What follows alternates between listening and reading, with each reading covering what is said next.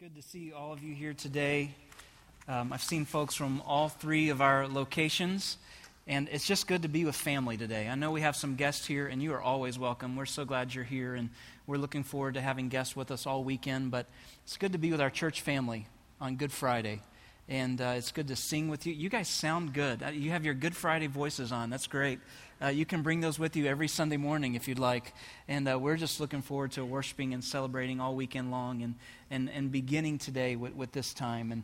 And I'm always mindful of who else we're connected to. And I think of this on Sunday mornings, but on a weekend like this, I certainly think about our friends that are overseas that we partner with. I think of our pastors in Burkina Faso and the things that they'll be doing to celebrate Easter. I think of our pastors in Cuba.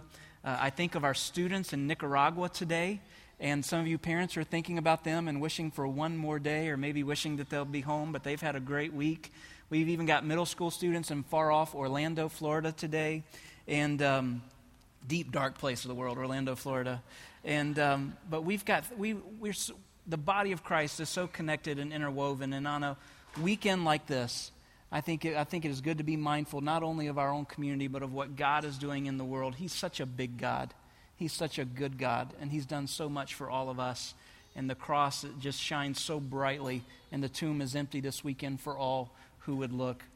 No matter how often I study the cross of Christ, I feel like I always learn something new. And a couple of weeks ago, I came across a name for Jesus that I had never seen before, and it's comes from a verse. It's based on a verse in Isaiah chapter 53. If you have your Bibles with you, I would love for you to turn to Isaiah chapter 53.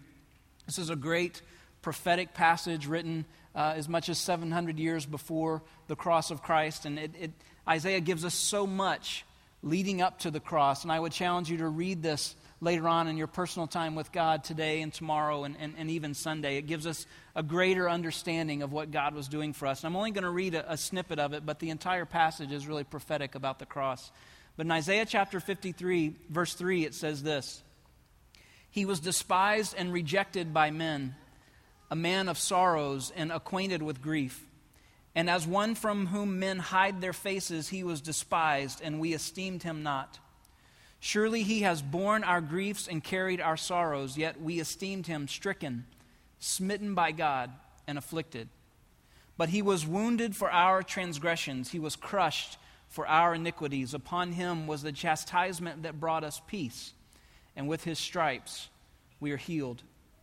This important prophecy about the death of the coming Messiah was written several hundred years before the time of Christ. And layering this passage onto the words we hear from the eyewitness accounts of the gospel writers, we can gain greater insights into what was happening on the cross.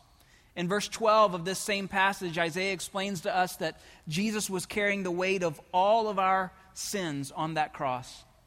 I have read where some have said that our sins are the nails that pierced his hands and feet. Our sins are the thorns that pierced his brow. Our sins are the spear that pierced his side. However, it is important to notice that Jesus carried more than the weight of sin while he was hanging on that cross. He was also carrying so many other elements of our fallen world. Isaiah says that he bore or carried our grief and our sorrows. The words that the prophet is using in saying that he carried our grief and our sorrows are not referring to sin, but actually to suffering. Listen to some of the other definitions of these two words that are used by Isaiah as the Hebrew words. They would encompass all of this. Words like sickness, disease, anxiety, bodily pain, and loss. Others who have commented on this passage have said that these words also contain with them poverty, being mocked, being gossiped about, or being slandered. Jesus, the man of sorrows, he carried with him so much more than just our sins. In fact, he voluntarily took on all of those things we were just mentioning. There's a parable in ancient Judaism of two rabbis asking about how they would recognize the Messiah when he comes. And in the parable, the two are really not able to come up with a good description, and so they say they are going to go ask Elijah. Elijah is known to be the forerunner of Christ. One like Elijah would come before him, and we know that to be John the Baptist. And so these two rabbis in this parable, they ask Elijah, how would we recognize Messiah when he comes? And here's the response that they get. He says, he will be outside the gates of Rome. He is sitting among the poor lepers, all of them, bandaging their wounds. Early church fathers began to refer to Jesus with a name perhaps that you have considered before, or perhaps not. I had never heard this and never considered this before the last several weeks. Early church fathers actually gave the Messiah the name the leper Messiah. Now, many of you know what leprosy is, or have heard of it. It's a disease caused by a specific type of bacteria that infects the skin and the nervous system. If left untreated, it can cause severe damage. On its own, leprosy is not responsible for the loss of limbs and some of the things perhaps you've heard about, but secondary infections can be. It's contagious. And some referred to those who have contracted leprosy as actually contracting walking death. Leprosy is known to have been very prevalent in Egypt. And in the scriptures, leprosy has a physical meaning. Those who had leprosy were cast out of society. They were made to be outsiders. They were despised. They had insults yelled at them. Children would stop and stare at them, only to have their parents guide them on down or perhaps jerk them around to keep them moving away from these that you wanted to be so distant from. No one would tend to them, because by doing so, you would be inviting this contagious disease upon yourself. And so this picture forms in the early church of a Messiah who would come and who would be compassionate enough to sit among the sick and the hurting. He would be caring enough to dress their wounds, and he would not be ashamed to be numbered with the outcast. But in the scriptures, leprosy also has a spiritual meaning. And in this spiritual component from the early church fathers in the 2nd and 3rd century, they gave him this name, the leper Messiah. And it comes right out of what we were just reading in Isaiah 53. Isaiah tells us that Jesus was stricken, smitten by God, and afflicted. In the scriptures, leprosy can refer to anything that attacks the wholeness and healthiness of the soul. It can be a self-inflicted wound caused by sin, or it can be contracted as a result of the sins of others. It can refer to moments of doubt, moments of loss, moments of guilt, moments of anguish. The idea of the sages of old is that on the cross, Jesus was given spiritual leprosy and becomes the leper Messiah for you and for me. He is the God who doesn't run from our hurts, but stays with us in the midst of them. He sits among our pain. He sits among our sickness and our grief. No matter what is happening in our lives, he is never far off. Isaiah uses the word afflicted a couple of different times. And when we think of affliction or distress, oftentimes we picture ourselves being weighed down with a heavy burden, carrying more than we feel like we can stand. But in Hebrew, there's a specific picture that goes along with the word that Isaiah is using, this word afflicted. It means to be hemmed in or squeezed. It's the idea of being in too narrow a space with everything closing in around you. Another scripture, Isaiah says it this way. He says, God, will you restrain yourself at these things? Will you keep silent? Will you afflict us terribly? He says in Isaiah 64. Isaiah is asking, will you put on us more than we can bear? Will you afflict us to the utmost? Will you put so much on us that we'll not be able to stand it? And all of us can relate to those moments in life when we feel trapped, when we feel there is no way out. And listen to this. On the cross, Jesus feels all of this pressure. On the cross, Jesus carries more, so much more than sin. But he carries all of the other anxiety and pain and hurt and grief that life can put on us at any given time. He carried so much. The weight of all of that was put on him on the cross. I know that in this life there can be frustrations. I know that many of you are carrying around different heartaches and loss. I know there are moments in life when there are questions. There are moments when life feels like it's too much, when life does not seem fair. But I would challenge you in those moments to bring your questions of doubt and hurt and pain, to bring them to this one who is called the leper Messiah, the one who sits with you in the most difficult of times, the one who wants to dress every wound and who does not run from them, the one who wants to deal with every hurt and pain, the one who has promised to never leave you or forsake you. He has felt all of our distress. He has felt all of our worries. Because of that, he is always intimately near, caring for our troubles more than we could ever realize. And according to Isaiah chapter 53, he was carrying it all. By saying that the coming Messiah would bear our griefs, he would carry our griefs and our sorrows. He's not saying that Jesus would contract leprosy. The early church fathers weren't saying that. But rather that he would carry them, he would lift our burdens off of our shoulders and put them on his own. He was promising his presence. And author Brendan Manning says this. He says, Jesus never guaranteed that we would be spared suffering or victimization by evildoing. In fact, he said flatly, in this world you will have trouble. But what he promised was that during our desolate hours, there would be one set of footprints. In carrying our weakness, Jesus provides strength and friendship in the most difficult of moments. And that's where we find him to be mighty to save, our great Savior. Greatness is not found in moments of ease and comfort. It's in our moments of suffering and sorrow that Jesus is found to be great. It's in our moments of doubt, in our moments of pain and loss. In those moments, he comes alongside of us and empowers us to endure. It's in those moments we discover a love that will never let us go and shows up right when we need him most. The story is told of a missionary family who comes home for a bit of time on furlough, and a family in their church gives them a lake house that they can use to be refreshed and to be renewed.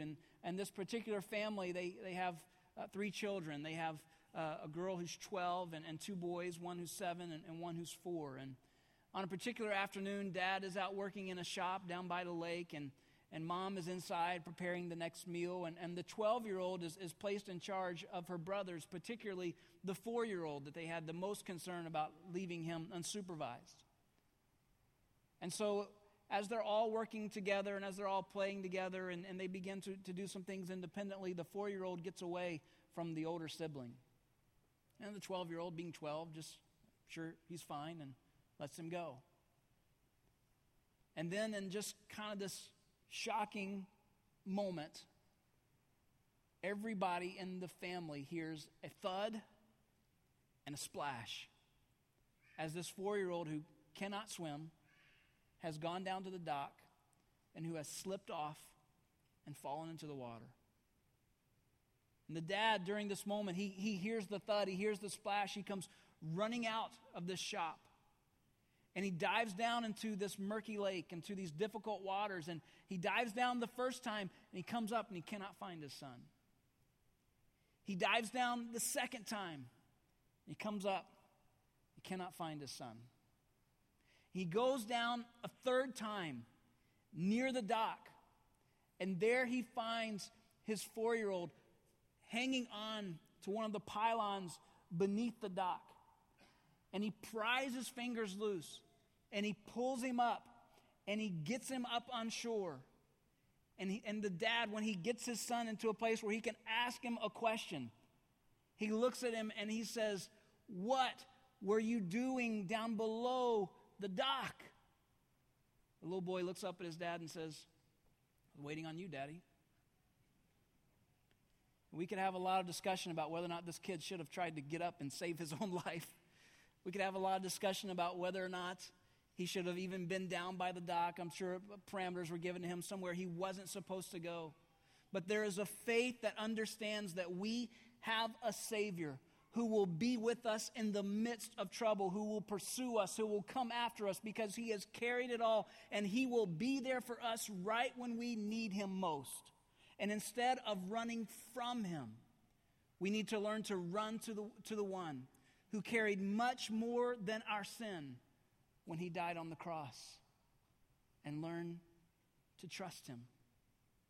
I'm so thankful that God sent his one and only Son to die on the cross for the sins of the world. And I'm so thankful that I've received that forgiveness. I'm so thankful that now when God the Father looks at me, that he sees his son, that he sees me differently, that he sees me as not having anything against him. He sees the sacrifice of the one that he sent. And I'm so thankful that he continues to forgive me when I mess up, when I, day by day, when I stumble, when I fall, when I get into moments of spiritual leprosy. But I'm so thankful that he carried much more than my sins on that cross. He carried every grief. He carried every hurt. He carried every sorrow. He carried every moment of guilt, every moment of doubt. He carried all of that with him. And because of that, we can trust him. One author says this, only trust makes trouble endurable. Trust not because God has offered proof, but because he has shown his face. And today, on this Good Friday, we look at the face of the one who carried not only every sin, but every pain. He's promised us his presence. No matter how we contract our leprosy, we were made for him, and nothing else could ever satisfy us. And if we will allow him, he will sit with us. He will tend to us. He will bandage our wounds, and he will do what only he can do. He will heal us, and he will continue to transform us day by day if we will let him. By enduring what he did one Friday, and by God giving him the power to do what he did one Sunday morning, he has proven himself to be the Savior that every one of us can trust in faith and hope.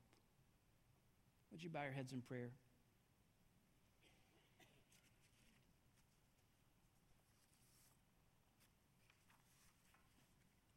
I want to take just a few moments, allow just a few moments of reflection here today. I venture to say that most everyone in this room at some point has put your faith and trust in Jesus Christ to forgive you of your sins. You believe in the power of his resurrection that has given you new life that has already begun and that will continue until eternity. If there's anyone in here who's not put your faith and trust in Christ, I would challenge you to do that today. To know that this Jesus that was sent from God died on the cross for your sins. He has wiped it all away so that you could be one with the Father. If you need to put your faith and trust in Christ today, you can just reach out to him in prayer and say, God, I believe that you did this for me. I believe that you sent your son for me. I put my faith and trust in him today. And I believe that more than just his death on Friday, that he lives again because of what he did on Sunday. And help me to learn how to live in the way that he would want me to and to follow him every single day. If you pray anything like that in your own words today, I would ask you after this service to visit our help center. Let one of us pray with you and follow up with you and help you get started right. If you're here today as a Christ follower, as one who has believed that this Good Friday is not just for the sins of the world, but for your sins, I want to challenge you in these moments, in this moment, to thank him that he died for more than just your sins, but for your hurts. Thank him that he died for more than just your sins, but your doubts. He died for more than just your sins. He died for your sorrows. He died for the tough moments. He is never far off. He is always intimately near. I don't know what someone in here may be struggling with today. I've heard different accounts over the last couple weeks and talked and counseled with different people in the church who feel like they want to run away from God, who feel like that their circumstances are too much. I want to tell you, it's not too much. He carried it all on the cross. What you're dealing with may feel like the weight of the world. You may feel so squeezed. He died for that. He was afflicted for that, for you. This moment, Christ follower, child of God, thank him for dying for more than just your sins.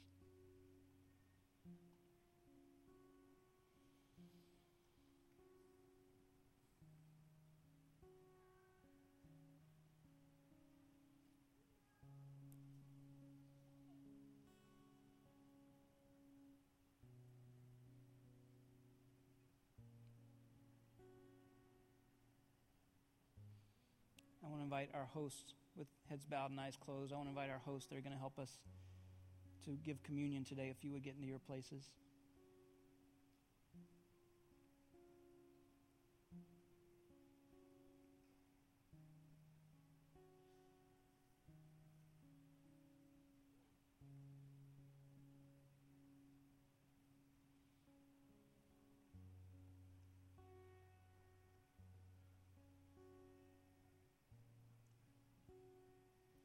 Because of the cross, we know he can be trusted. Because of the cross, even in our most difficult moments, it can be so sweet to trust in Jesus. Some of you right now need to ask God for the grace to trust him more. Trust is not something we can do in our own power. It has to come from him, but he grants it to everyone who asks.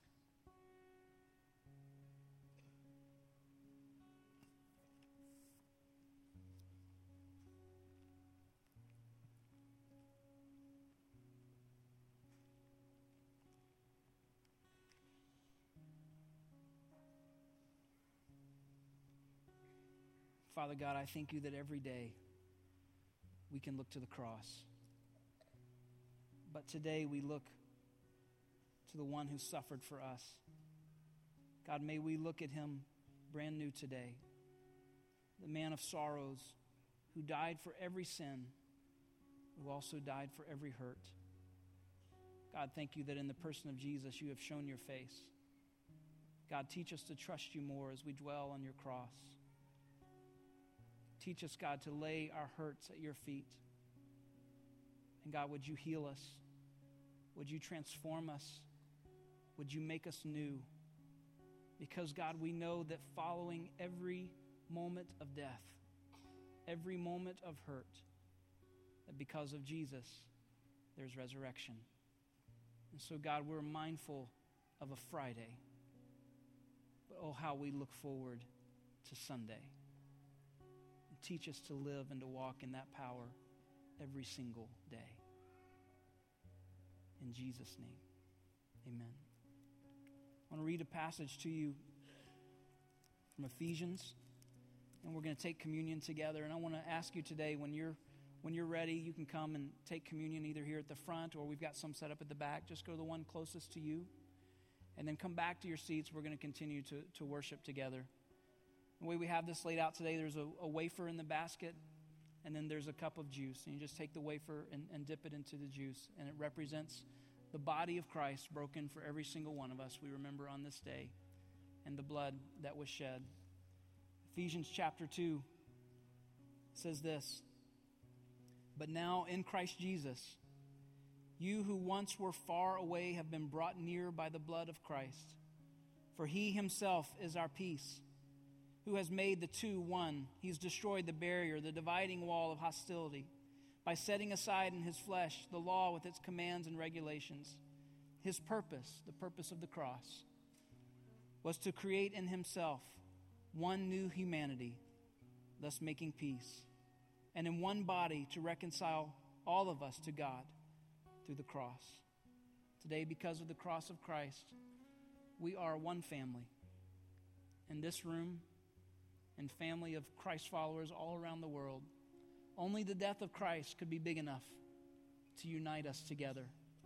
May we be totally united in this moment. If you're sitting there in your chair and you're reflecting and coming before you come to this basket and to this cup, would you be sure that there is nothing in the way of you taking from this? Would you come worthy of this table? If there's anybody in your life that you need to make things right with, if there's anyone that you need to forgive, would you purpose in your heart to do that? If there's any sin that's unconfessed in your life, would you bring that before the cross today right there in your chair and just ask for his forgiveness, and then receive his blessing of being a part of this family of God, this one new humanity, and receive his peace. Let's pray together before we take communion. God, may we experience the peace of Jesus Christ, made possible through the cross according to your word today.